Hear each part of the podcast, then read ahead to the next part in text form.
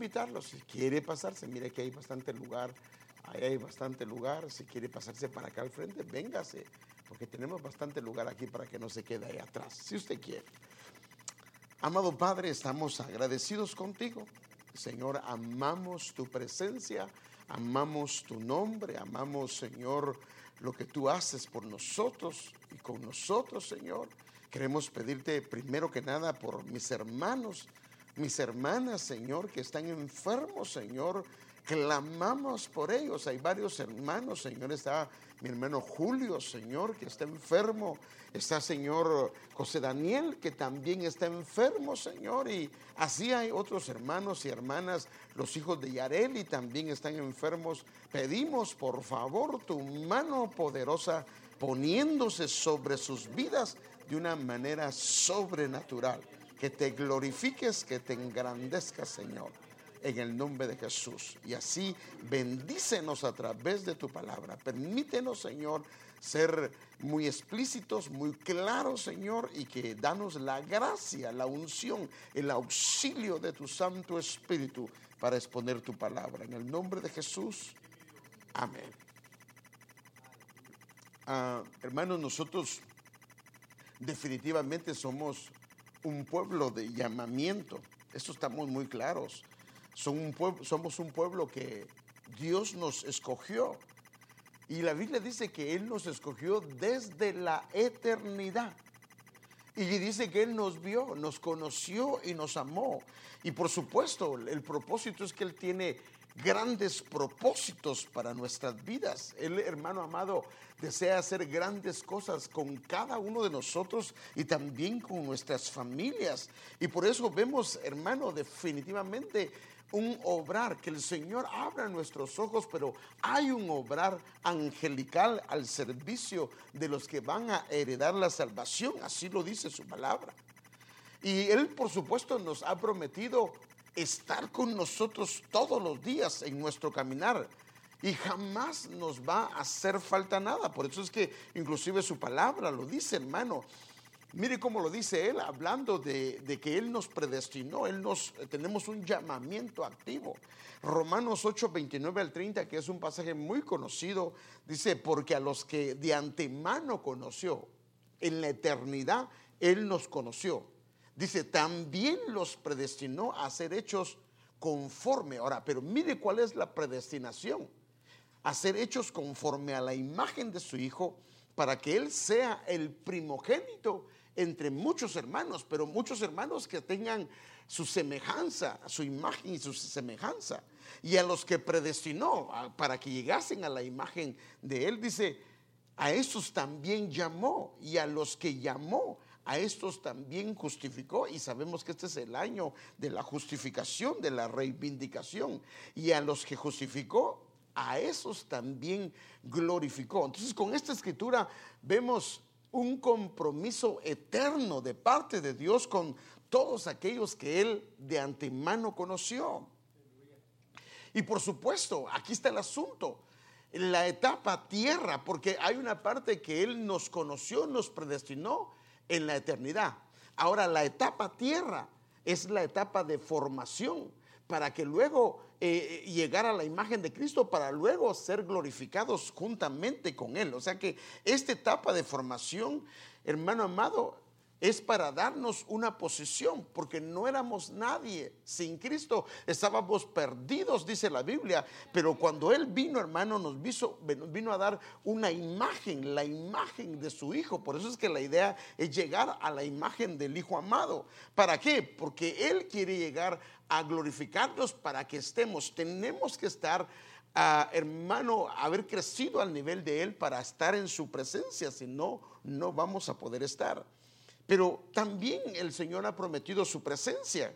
Mire qué dice, hermano, Génesis 28, 15, en la NBI dice, yo estoy contigo. Hermano, esta es una promesa de Dios y Él no la quebranta. Ahora, mire qué dice, y esto es lo importante, porque como Él está desde la eternidad, o sea que nosotros venimos, hermano, del Padre y vamos al Padre. El problema es el proceso tierra. Entonces yo estoy contigo, Y ahora dice, en el proceso tierra, te protegeré por donde quiera que vayas, en esta estancia terrenal que es de paso, y te traeré de vuelta a esta tierra. Mire qué dice, hermano, no te abandonaré hasta cumplir con todo lo que te he prometido. Usted sabe, hermano, que estas palabras son las palabras que se le dijeron a Jacob el día que él salió de la casa de su padre Isaac y iba en camino a la casa de Labán, como el Señor en medio de su condición le da esperanza que este viaje, a pesar que él no iba bien, el Señor le prometió que lo iba a regresar diferente, que no lo iba a dejar sin cumplir lo que él tenía para él. Eh, Fíjese qué tremendo, hermano. Déjeme usarlo como una especie de figura, hermano, de nuestra venida a esta tierra. Y esto es como una especie de figura y se pueden aplicar. O sea, yo estoy contigo. Este es suprema, digamos, esto lo aplicamos a Jacob, pero ahora apliquémoslo a nosotros. Yo estoy contigo, su presencia permanente. Te protegeré por donde quiera que vayas. Nuestro paso por la tierra y te traeré de vuelta a esta tierra, o sea, de regreso a la casa del Padre, de regreso a la casa de nuestro Señor. No te abandonaré. Ahora, en ese proceso tierra, no te abandonaré hasta cumplir con todo lo que te he prometido. Entonces, fíjese qué tremendo. Él se fue siendo Jacob, siendo un usurpador, siendo un engañador, pero regresó a la casa de su padre como Israel, porque el nombre, el carácter, se lo cambiaron. Entonces, por decirlo así, este es el llamado que nosotros tenemos. El asunto está en este proceso tierra. Entonces su presencia está asegurada porque Él no se puede negar a sí mismo. El asunto no es si su presencia va a estar con nosotros, sino si nosotros vamos a permitir o vamos a dejar ser formados para que Él haga lo que Él quiere con nosotros. Porque hermano, el Señor nos ha dado el libre albedrío y a veces Él nos quiere meter a tratos de formación y nosotros nos negamos a ellos. Él no se puede negar, su presencia está. Y por eso 2 Timoteo 2, 12 al 13 dice, en la TLA dice, si soportamos los sufrimientos, compartiremos su reinado. Otras versiones dice, reinaremos con él. Si decimos que no lo conocemos, también él dirá que no nos conoce. Y aunque no seamos fieles, mire que dice este versículo, hermano, Cristo permanece fiel. este es el asunto, hermano. Aleluya.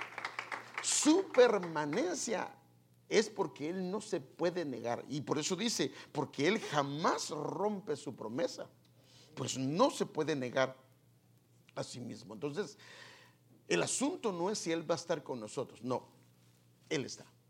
Eso no hay vuelta de hoja. Aún en momentos de infidelidad, aún en momentos donde, hermano, tropezamos, aún en momentos de circunstancias adversas. Ahora, Mire, esto es importante porque solo de esta manera podemos entender por qué Dios, fíjese hermano, es que esta es la única manera de entender algunos pasajes que nos parecen a nosotros que, porque el Señor no se apartó? Porque es que Dios durante toda la caminata en el desierto, hermanos, sabemos lo que era el pueblo de Israel. Y esto es una figura de lo que de alguna manera es la iglesia. Eh, y claro, siempre hay un remanente, pero de alguna manera. Pero, hermanos, cuando ellos hicieron el becerro de oro, ¿la nube se apartó de ahí? No.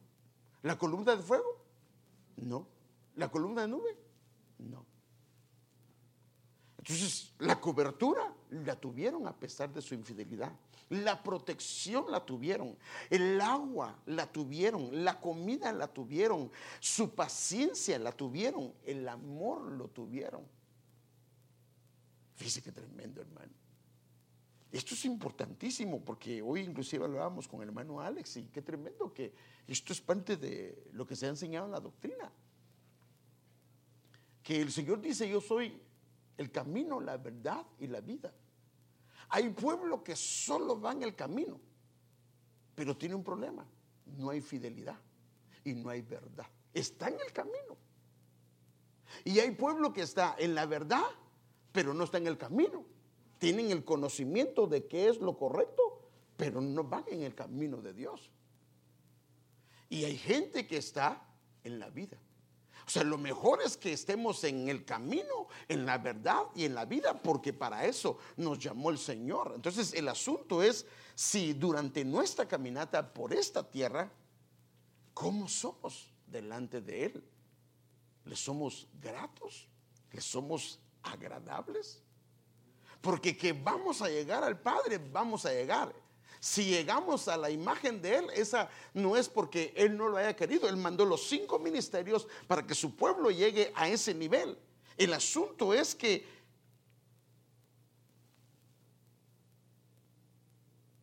es, hay una formación en proceso en nosotros. O seremos hijos o hijas que a pesar de su amor constante, hay desobediencia, hay rebeldía, aún sabiendo lo que Dios quiere. Mire, eh, eh, la Biblia dio el testimonio. Mire, hermano, eh, de, de, que el Señor va a estar, el hecho que el Señor está, el hecho que el Señor siga bendiciendo, no significa que Él está agradado. Mire, el, asunto es el pueblo de Israel. Mire cómo lo dice. Y esta es una escritura un poco fuerte, pero así lo dice. El Salmo 95 del 10 al 11 dice en la versión NBI. 40 años. O sea que toda la caminata. Toda la caminata. 40 años estuve enojado. Pero a pesar, a pesar de estar enojado o disgustado, él nunca apartó su maná, nunca apartó su agua, nunca apartó su cobertura, nunca dejó de cuidarlos. Pero no le agradó. Y entonces, y dije, son un pueblo mal encaminado, que no reconoce mis senderos. O sea, su problema es que estaban en la fase tierra, porque de alguna manera esto es una figura también. Egipto para nosotros es el mundo, el desierto es nuestra caminata y Canaán es la llegada a la tierra prometida o el rapto para nosotros. Entonces el asunto está que el pueblo de Israel en, en la fase tierra, el Señor estuvo disgustado con eso. Pero no faltó su protección, no faltó su cuidado, porque Él no se puede negar el versículo 11, así que en mi enojo hice este juramento. Jamás entrarán en mi reposo. Ahora note algo. Esto de no entrar en su reposo, ¿cómo lo podemos interpretar? ¿A qué se refiere cuando habla del reposo? Si el reposo se refiere a la tierra prometida, ¿entraron o no entraron? Bueno, la generación, una generación se quedó, pero sí entraron. Porque después de 40, como a los cuarenta y pico de años, ellos entraron. Acuérdense que entraron porque ellos conquistaron Jericó y todo eso. Pero lo que se quedó en parte fue la generación que se rebeló. Pero mire qué tremendo, hermano. O yo creo que sí entraron, pero yo creo que el asunto y como lo he, logrado comprender, hermano, y esto es algo que son pensadas, hermano, porque sí entraron, o sea, que dice, jamás, dice, jamás, dice jamás, ¿sí o no? Jamás entrarán en mi reposo. Puede ser esa generación o puede ser, hermano amado, que ellos no entraron en él no disfrutaron el viaje eh, a contemplarlo, porque la idea era que lo conocieran, eh, no lo vieron a él en todo el viaje, al contrario, sus, era siempre sus, sus quejas era que nos trajiste para matarnos en este desierto, aquí van a morir nuestros hijos, aquí van a morir nuestras hijas, aquí vamos a tener nuestros sepultos, sepulcros, y la Biblia dice que hermanos amados, que así dice la escritura, que él los llevó en alas de águila. Pero ellos nunca se dieron cuenta.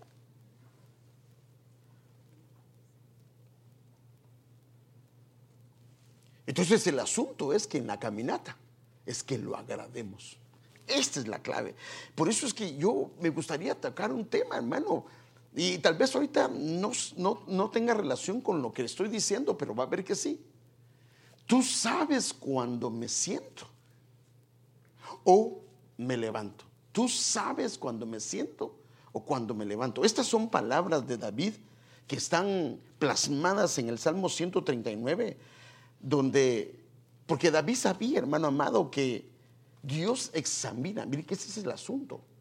O sea que en el proceso tierra Dios examina cómo nos sentamos y ahorita va a ver, ay, entonces se va a poner así, no, no, no, no, no me refiero a esa posición física, sino ahorita va a ver a qué me refiero. Dios examina cómo nos sentamos y cómo nos levantamos. Hermano, inclusive, mire, en lo natural, si uno se sienta mal, le puede a la larga afectar o no.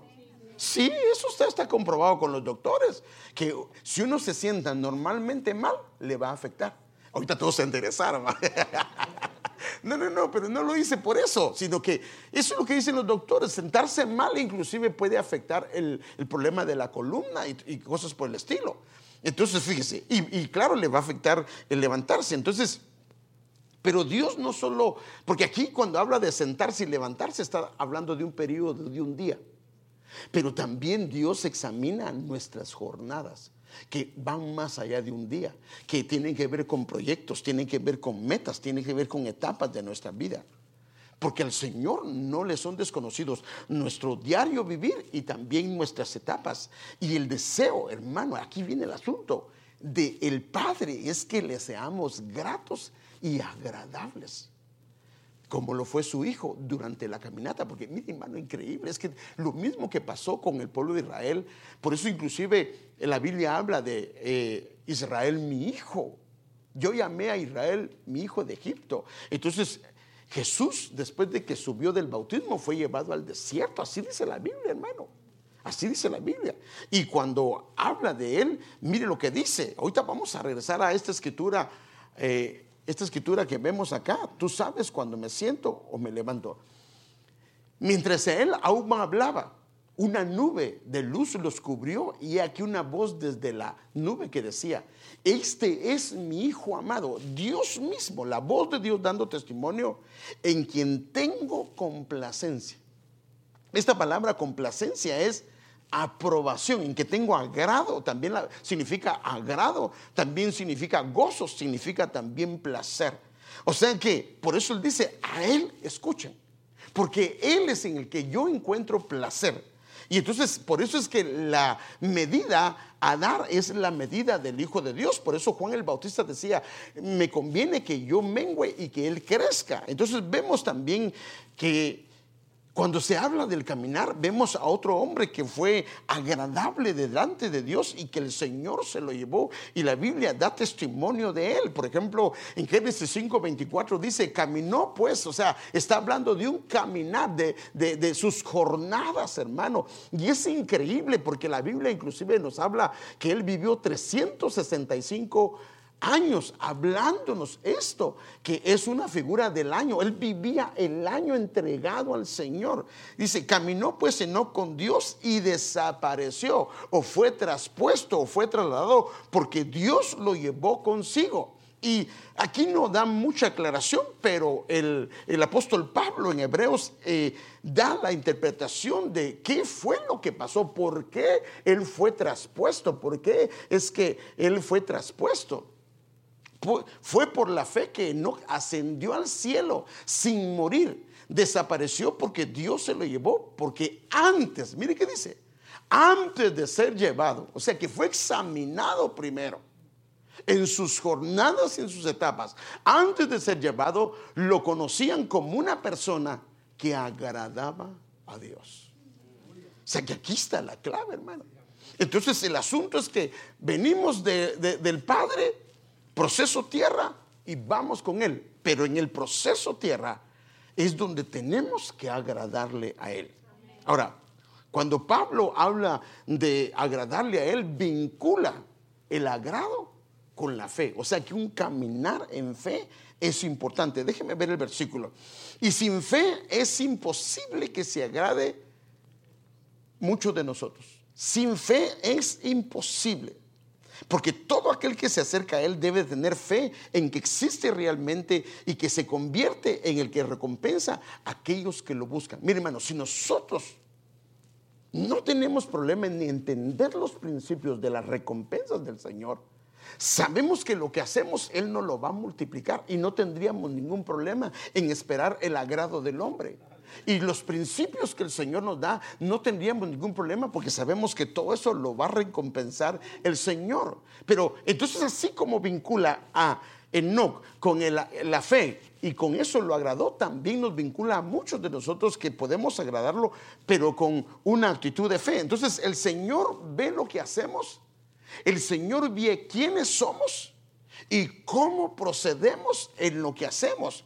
Por eso es que decía, fíjese, el, Salmo 26, 2 en la Reina Valera 1960 dice, escudriñame, oh Señor, y pruébame, examina mis íntimos pensamientos y mi corazón. Y pareciera que cuando él dice, escudriñame, está hablando, ve a todas las partes que hay en mí. Pero pruébame también da la idea que ve si no solamente se ve bien el agua, sino si tiene buen sabor o tengo buen sabor o podría ser también, pruébame, pruébame a ver si salgo bien. Por eso es que dice, examina hasta mis más íntimos pensamientos. Y también David Usted sabe que dice que el Señor examina los pasos del hombre. Esto está muy claro para nosotros. El caminar del hombre es examinado por Dios. Por eso es que, hermano amado, déjeme ver este versículo, que es el versículo que quisiera tratar o el salmo que quisiera tratar, pero tal vez solo voy a tratar la parte del día y tal vez vea un poquito lo de la jornada. Mire el Salmo 139, versículo del 1 al 6.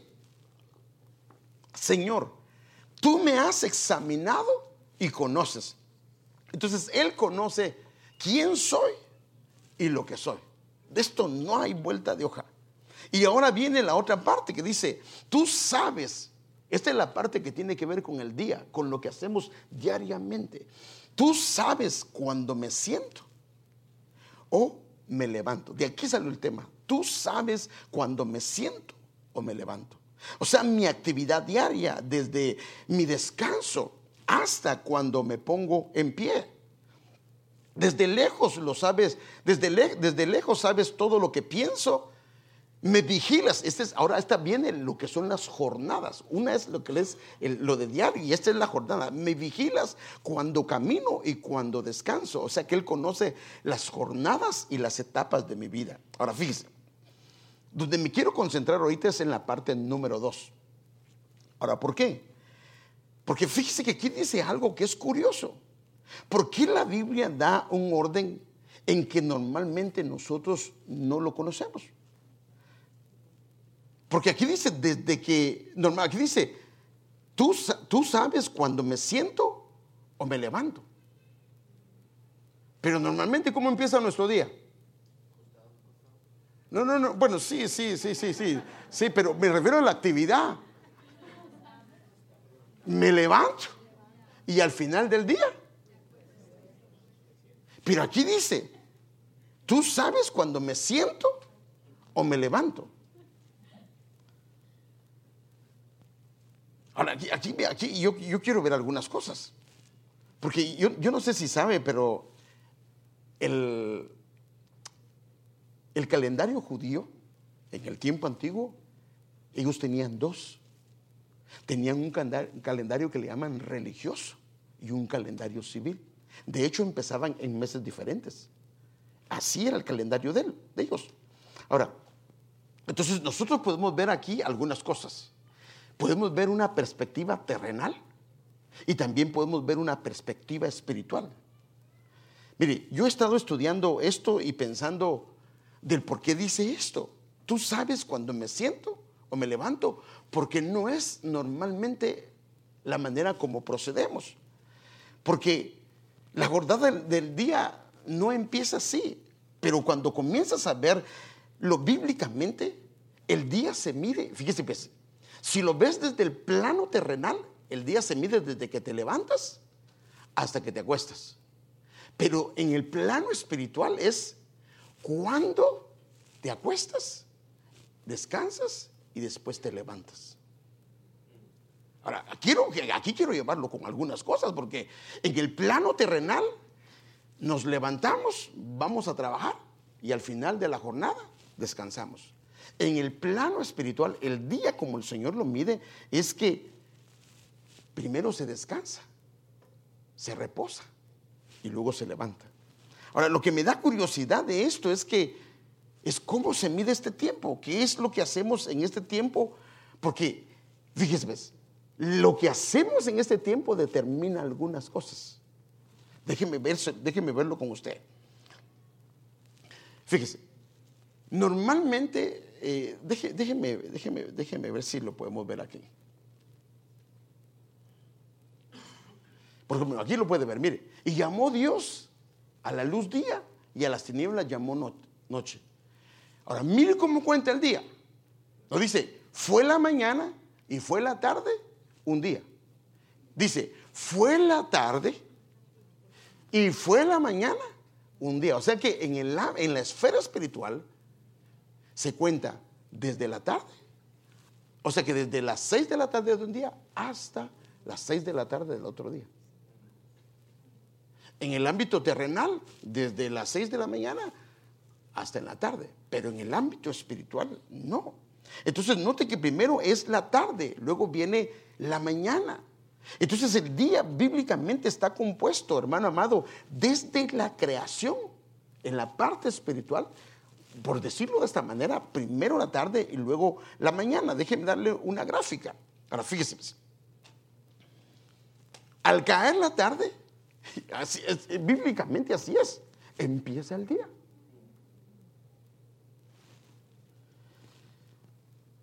La medianoche finaliza la primera parte del día. Ahora, yo quiero llevarlo aquí algunas cosas porque, Padre, yo le estoy pidiendo al Señor que me ayude, hermano, porque esto no lo había entendido así. En la mañana, o sea que a las 6 de la mañana, esta es la segunda parte del día. A las 12 del mediodía es la tercera parte del día. Y a las 6 de la tarde es el final del día.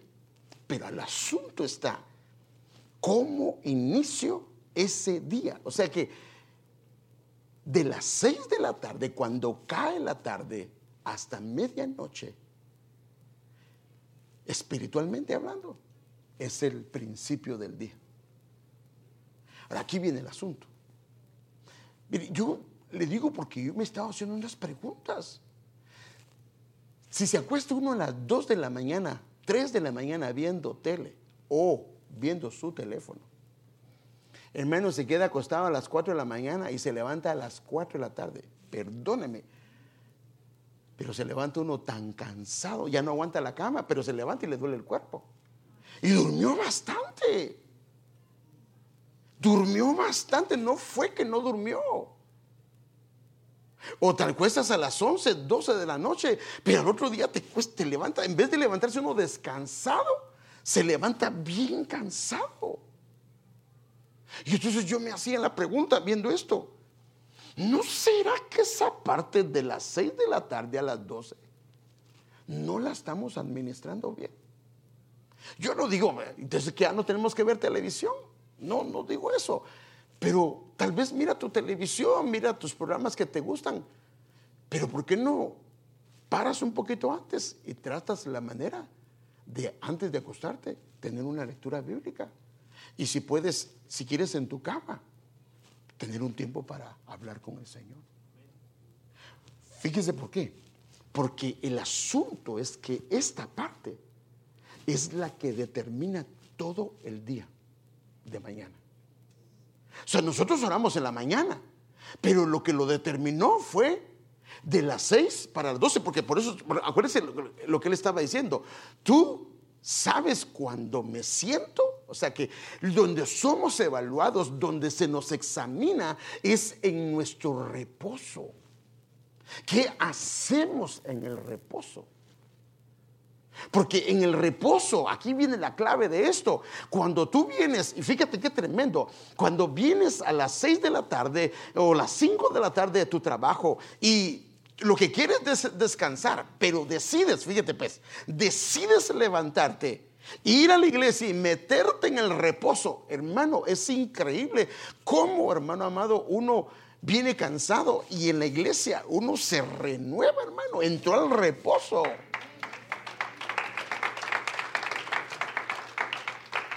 Entonces, ¿qué hacemos en esta parte? Porque Bíblicamente, hermano, por eso dice, tú examinas cuando me siento y cuando me levanto. Está examinando el tiempo en que yo reposo.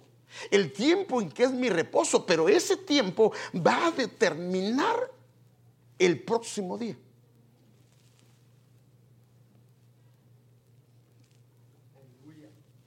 Entonces el asunto es que empecemos siempre reposando en Él. Y cuando digo reposar, me refiero a que o venimos, ahora imagínense qué tremendo. Todos los días de la semana tú puedes venir a reposar en Él y estás bendiciendo con tu reposo en Él lo que viene el próximo día. O cuando no vienes a la iglesia, pero terminas tu faena y, imagínese si tienes una reunión familiar con tu casa, donde reposas con ellos y tienes un tiempo con ellos. O sea que aquí el asunto, hermano, es que cuando le dedicas esta primera parte al Señor, cuando aún estás cansado, estás agotado, hermano, Él lo que va a hacer es que el día de mañana, porque esta es la primera parte del día, pero la segunda parte del día sea fructífero, muy fructífero. Te va a dar un día bendecido, no solo en lo espiritual, sino en lo material. O sea que lo que determina cómo va a ser el día es la primera etapa del día. Por eso es que cuando le das tiempo al Señor, mire lo que dice esta escritura, hermano, y ahora entiendo más esta escritura. Salmo 127, 2. En vano es que os levantéis de madrugada y tarde vayáis a descansar. O sea que agarras tu tiempo de reposo para trabajar cuando deberías de descansar. Cuando deberías de reposar en mí. El problema de Israel es que no entró en su reposo. Ahora dice, porque cuando alguien entra en su reposo y que comáis el pan de afanes, o sea que no para, sabiendo que hay servicio, sabiendo que tiene compromiso con el Señor, sabiendo esto y no para. Y aquí dice, pues lo dará a su amado mientras duerme. O sea que cuando está reposando, ah, mire hermano, o sea que cuando en la primera parte del día está reposando, el Señor se encarga de preparar la bendición. Por eso dice, pues lo dará a su amado mientras duerme. En su reposo, el Señor le va a dar lo que él necesita para el otro día. El Señor lo da a su amigo mientras duerme. Wow. O sea que no solo es de que se termine el día, sino cómo lo terminamos. Porque se termina el día en la fase terrenal, pero en la esfera espiritual se empieza el día. ¿Cómo empieza el día? Empieza con la tarde, con el atardecer. Fíjese, mire, qué tremendo. Aquí hay algunas cosas que, son tremendas. ¿A qué horas? ¿Incendian? No, pues ese, perdón. Prenden, incendian, no, porque incendiar, no. Prenden las lámparas del santuario. Mire, entonces colocó, Éxodo 40, 24, 25, entonces colocó el candelabro en la tienda de reunión frente a la mesa en el lado sur del tabernáculo y encendió las lámparas delante del Señor, tal como el Señor había mandado a Moisés. Esta es la versión de las Américas, pero es asombroso. Y esto ahorita va a ver que es en la tarde que se encendían las lámparas. Pero figurativamente o bíblicamente cuando se encendían las lámparas. Mire esta palabra encender, y usted lo puede buscar, eh, porque mire cómo es la palabra 59, 59, 27, que es Alá, que es, fíjese qué tremendo. O sea que en esa etapa, si se encienden las lámparas, se está ascendiendo. Ascender, realizar un movimiento lineal de ascenso. Sugiere un movimiento desde un lugar bajo, mire qué tremendo hermano, a otro más alto. También significa subir, también significa ofrendar. Y la primera vez que se usa esta palabra es en Génesis 2.6 cuando dice que se levantaba, se levantaba un vapor. O sea que el vapor ascendía. Wow, hermano. Entonces, mire, hermano, qué tremendo.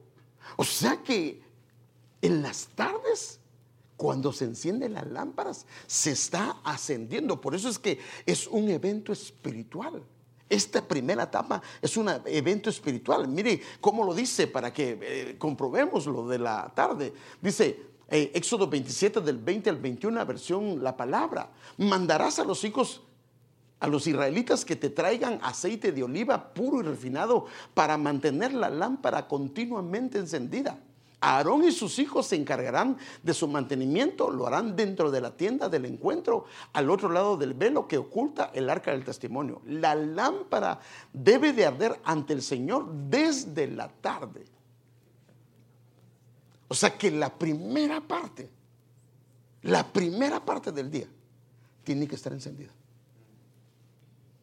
Y yo creo que hay un versículo que dice que Él alumbrará mis tinieblas, porque en la noche es la primera parte del día, pero ahí hay una luz que hace ascender.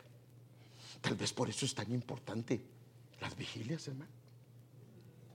Porque las vigilias son parte del primer día, de la primera parte del día. Wow, hermano. Ahora, esta es una norma perpetua para todas las generaciones israelitas. O sea, esta es la actividad del día. Ahora yo quiero que veamos las jornadas o las etapas de mi vida. Entonces, sí, el día tiene una parte principal que determina lo que va a ser el otro día. Pero también esto. Ahora, ¿por qué es importante esto? Porque las actividades diarias, o perdón, sí, las actividades diarias, pero en mis jornadas, ¿cómo salgo? ¿Termino agradándolo? Lo honro, le soy grato.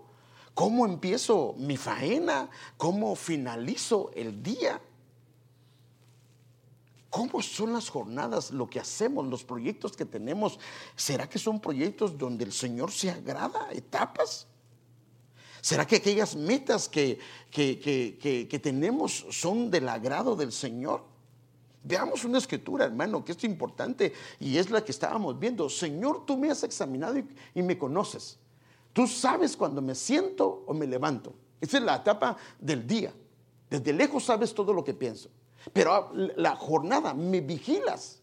Cuando camino y cuando descanso, o que también aquí hay un caminar. Ahora, fíjese qué tremendo. entonces, aquí, mire qué tremendo. Aquí hay un caminar. Ahora, aquí, en esta faena, lo, lo lleva al orden terrenal cuando camino y cuando descanso. Entonces yo me hago una pregunta. Y yo me hago esta pregunta. Por favor, yo no quiero que nadie se sienta ofendido. Si la primera parte del día, fíjese pues, le fallamos al Señor y no hacemos lo que le agrada, lo de día a día, ¿no será que en nuestras jornadas hay mucha probabilidad que le fallemos? Porque es que en las jornadas no tenemos éxito. Porque es que en las jornadas a veces terminamos deshonrándolo o quejándonos delante del Señor.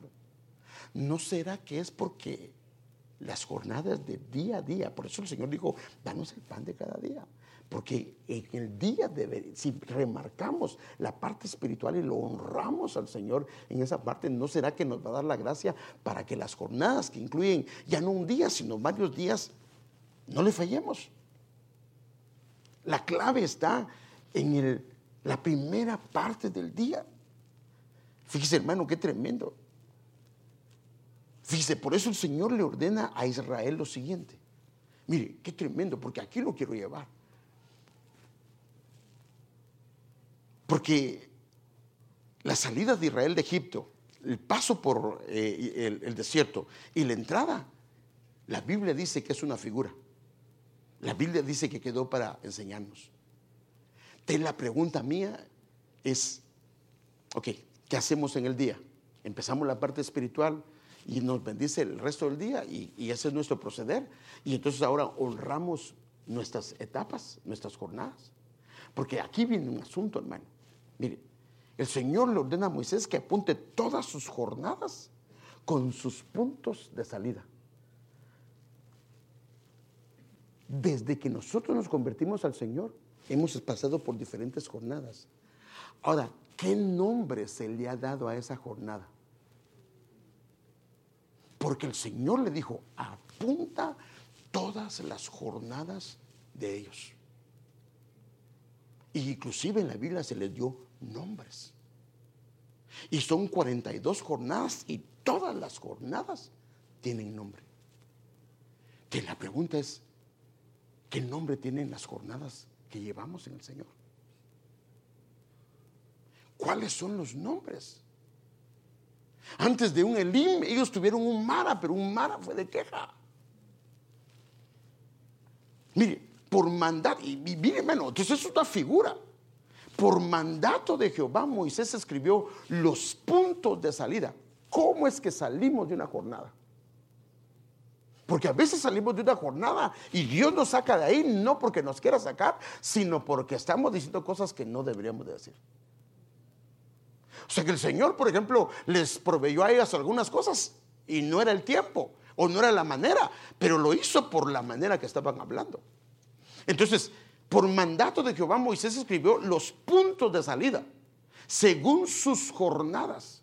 O sea, ¿cómo se sale de una jornada y se entra a otra jornada? Y estos son sus jornadas conforme a sus puntos de partida. Y esta palabra partieron aparece ocho veces en todo el libro de Éxodo. Ocho veces. Y esta palabra habla de, hermano amado, un partir, un salir. Partieron de Ramsés en el mes primero, el día 15 del mes primero, a la mañana siguiente de la Pascua. Salieron los hijos de Israel como mano poderosa y llegaron a Sucot. Entonces, las jornadas de Israel, por mandato de él, que se apuntaran. Yo le hago la pregunta, ¿no será que todas nuestras jornadas también están apuntadas? Y para que en esas jornadas tengamos éxito, tenemos que empezar el día como debemos de empezarlo. No digo que, por favor, no estoy diciendo que ya no mire tele con su familia, no, pero que aparte un tiempecito. ¿No será, hermano, que nos quedamos con el teléfono mucho tiempo? Te quedas con el teléfono hasta encendido ahí encima. Hermano, y al otro día sientes que te está que te apalearon. Mire, aquí puede ver las jornadas. Solo déjeme ver si lo puedo ver en. Mire, aquí, aquí lo puede ver. Mire, ahí están, la jornada. De Rancep salió a Sucot, de Sucot salió a Mara, y de Mara salió a Elim, y después se fueron a Refidín. Ahí están todas las jornadas de Israel. Todas están apuntadas. Y en total son 42 jornadas hasta que llegaron a la... Ah. Padre Santo, ya, está viendo mis fotos. No, no tengo nada, solo fotos de... Una que otra tengo por ahí. Ahora, entonces aquí viene el asunto. 42 jornadas desde Egipto a Canaán. Desde Egipto a Canaán. ¿Cómo están nuestras jornadas?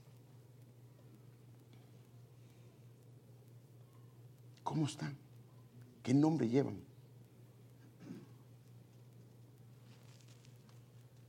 Porque la idea es, a, Él escuchen, porque en Él me he complacido. Su conducta en todas sus jornadas ha sido agradable. Entonces, la idea es que nuestras jornadas se les ponga nombre. Y yo creo que tienen nombre si lo vemos como una figura de Israel. Porque por mandato del Señor le dijo a Moisés, apúntales. ¿No será que todas esas están apuntadas? ¿Qué dicen? ¿Qué dicen nuestras jornadas? ¿Qué nombres tienen? Ahora, no pueden tener buenos nombres si en el día no lo finaliz no lo empezamos como deberíamos de empezarlos. Si ya me di a entender con eso, hermano. Entonces, fíjese. Y, esto, hermano, sabemos que el Señor iba con ellos por la nube que los cubría, el Señor estaba con ellos, el Señor eh, estaba cayendo el maná, el agua fluyendo, el tabernáculo estaba en medio de ellos, el ángel del Señor estaba en medio de ellos. El asunto fue que su recorrido, el Señor dice que estuvo enojado con ellos porque no lo honraron. Porque aunque estuvieron con ellos, sus jornadas no fueron agradables. Ahora, fíjese, pues, déjeme ver algunas cosas. Mire cómo deja ver la Biblia algunos puntos y ahí eso me dije, Padre, ayúdanos, por favor, ayúdanos. Porque la Biblia nos deja ver algunos puntos de llegada o salida incorrectos. Mire este, este es un punto, un punto de salida de una jornada. ¿Y qué nombre se le dio a la jornada? A causa de lo que ellos provocaron en ese lugar. O sea que lo que provocamos, lo que se da en un lugar, queda apuntado. Y es una jornada. Conforme al mandamiento del Señor, toda la congregación de los hijos de Israel partió. Esa es la parte de la palabra que le decía partir del desierto de Sin en jornadas cortas hasta acampar en Refidín.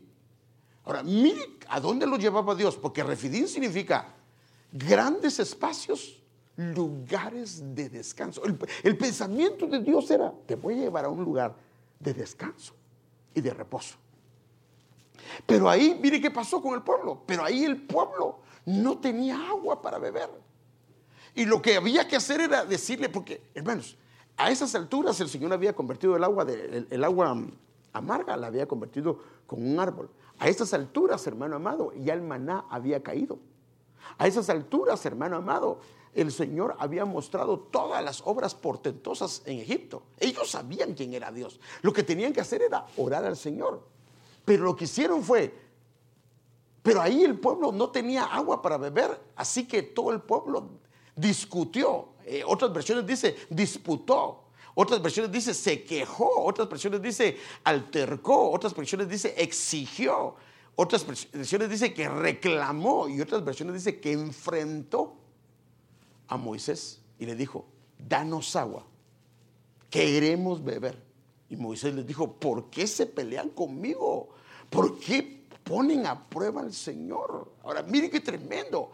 Como fue un lugar que ellos no lo honraron, quedó apuntado. Entonces, pero el pueblo tenía sed y murmuró contra Moisés y dijo, ¿para qué nos hiciste salir de Egipto? O sea, el asunto no era que tuvieran sed porque Dios se les había mostrado, sino la manera como lo pedían. Porque mire que dice, ¿para qué nos hiciste salir de Egipto? ¿Para matarnos de sed a nosotros, a nuestros hijos y a nuestros ganados? Entonces Moisés pidió ayuda al Señor y le dijo, ¿qué voy a hacer con este pueblo? Un poco más y me matarán a pedradas. Hermano, por eso es que altercaron y lo enfrentaron. O sea que las palabras no fueron, Moisés, por favor, mira, los niños no tienen agua. Parece que fueron palabras muy fuertes, hermano. Fue una confrontación. Porque él dice, un poco más y me van a matar a pedradas. Y entonces viene Dios y dice, y el Señor le dijo a Moisés, ahora mire qué tremendo. Aparentemente no dijo nada, adelántate al pueblo, anda, lleva contigo a algunos de los ancianos de Israel y llévate también la vara con la que golpeaste el río. Voy a, esperarte en Oreb, junto a la roca que está ahí, y tú golpearás la roca y de ella brotará agua que el pueblo podrá beber. Y Moisés lo hizo así en presencia de los ancianos de Israel. O sea que él fue un padre responsable. Les dio lo que necesitaba. Pero mire lo triste.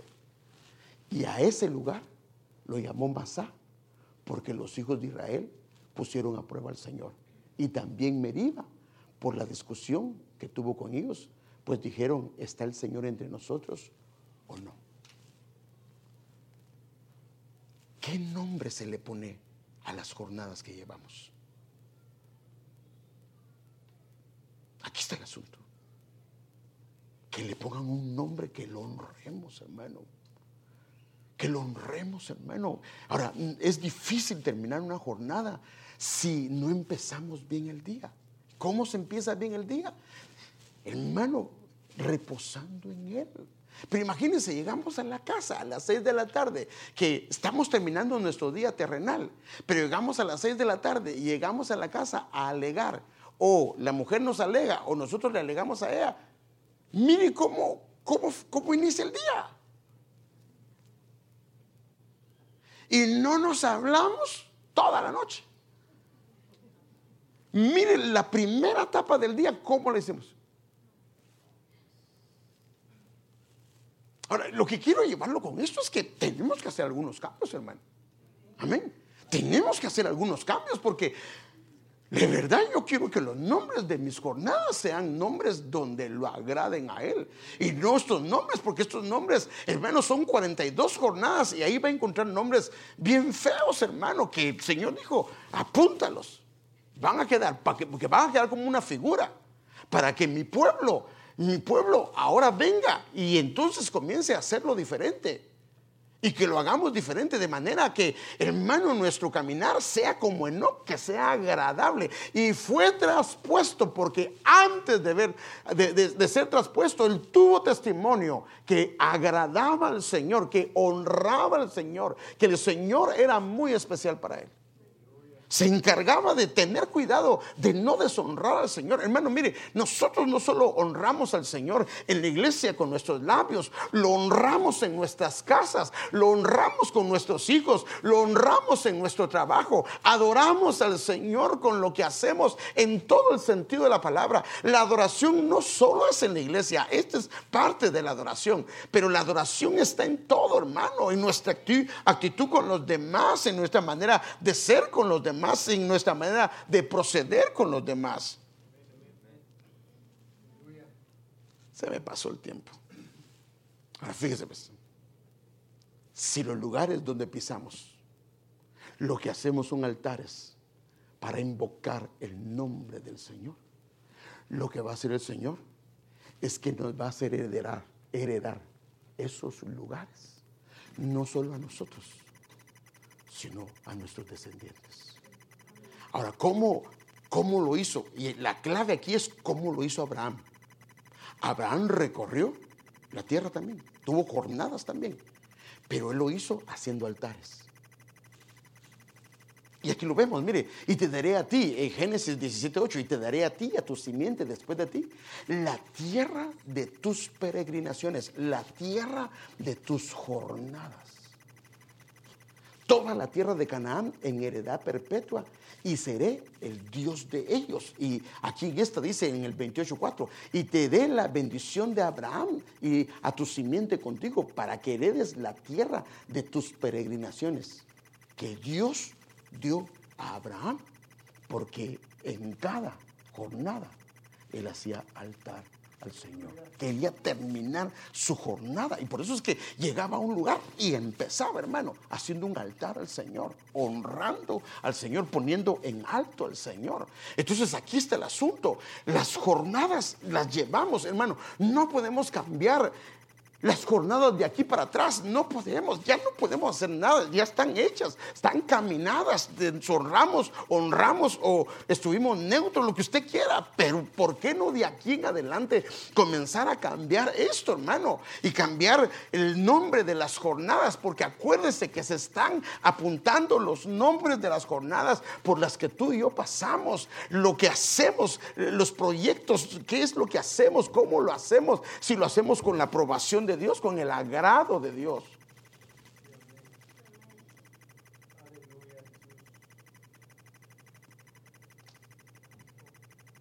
Y fíjese, termino con esto. Ya, se me pasó el tiempo, pero mire la jornada que hizo Jacob. Aquí está el asunto. Ellos se fueron con pan y se fueron con agua, pero el agua nunca se convirtió en vino. Nunca se convirtió en gozo. Mire la jornada cuando mandan a traer a Jacob. Así lo hicieron los hijos de Israel. Génesis 45, 21 23. José les dio los carros cuando los mandó a traer, la jornada.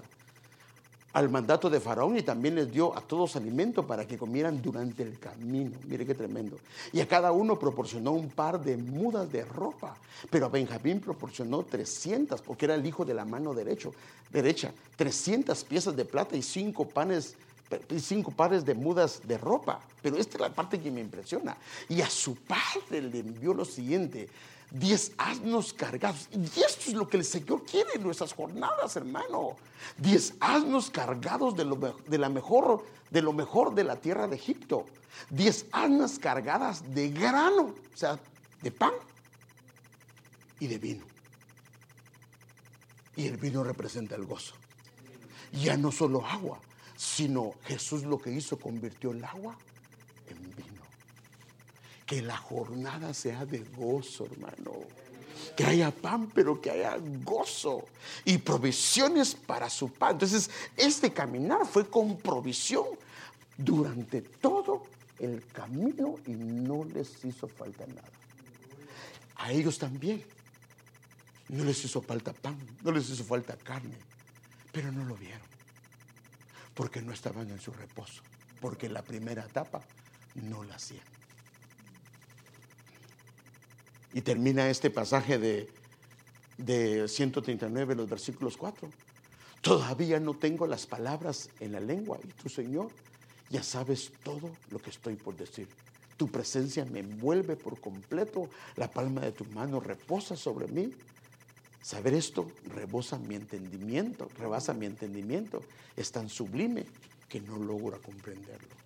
Hermanos, de verdad, ¿por qué cree que hay el libro de las memorias? Todo está apuntado. Y acuérdense que no les falta tinta. No les falta tinta. Todo está apuntado. ¿Qué le parece, hermano, si comenzamos a hacer algunos cambios, hermano, y le pedimos al Señor que nos ayude? Yo quiero que mis jornadas sean agradables, hermano, que lo honren, que queden inscritos con nombres. Imagínate, vas a asombrar cuando llegues. ¿Te acuerdas la jornada que? Yo te voy a recompensar por esa jornada. ¿Cuál jornada? Aquella jornada. Y Él le dio un nombre a esa jornada, hermano. Él le dio un nombre. Y que las jornadas incorrectas, que Él las borre con su sangre preciosa, hermano. Y no tengamos nada que ver con eso. Amén, hermano. Y que nos permita que iniciemos nuestro día. ¿A qué hora se inicia el día? A las seis de la tarde. Imagínense cuando ven a las seis y media y se pone a orar. ¿Cómo está iniciando su día, hermano? Mire cómo, hermano, mire cómo se inicia el día. A veces sin saberlo. Y hoy decía el Señor que Él pone el querer como el hacer. Él nos ha puesto el querer a todos. O no llega cansado. Todos, todos, solo algunos llegan cansados. Todos llegan cansados. Pero que nos permite el Señor hacer algunos cambios. Entendiendo y con esta revelación de la escritura, entendiendo lo que el Señor dice aquí. Y que nos ayude y que al final de tu, de tu día, yo, hermano, quiero, yo lo hago, pero de vez en cuando no lo hago. Entonces, Quiero terminar ahora mis días leyendo la escritura. Leyendo la escritura. Y yo creo que cuando estemos durmiendo, el Señor da la orden y está arreglando el próximo día. está ajustando el próximo día.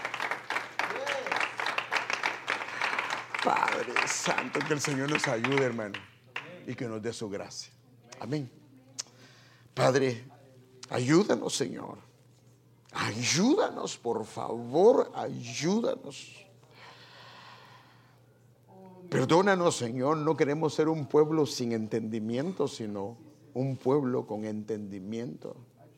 Ayúdanos, Señor, a proceder de acuerdo a la revelación de tu palabra, de acuerdo a la revelación de tu espíritu, Señor. Ayúdanos, por favor a que la primera etapa del día, Señor, en el ámbito espiritual, podamos, Señor, hacer lo que nos corresponde y tengamos un tiempo para honrarte, un tiempo para alabarte, un tiempo para dedicarte, Señor, un tiempo donde podamos leer tu palabra, donde podamos, Señor, tener un tiempo de buscar tu rostro y cuando sea día de servicio, Señor, que vengamos y entremos a tu reposo, que reposemos en ti, que nos metamos en ese reposo.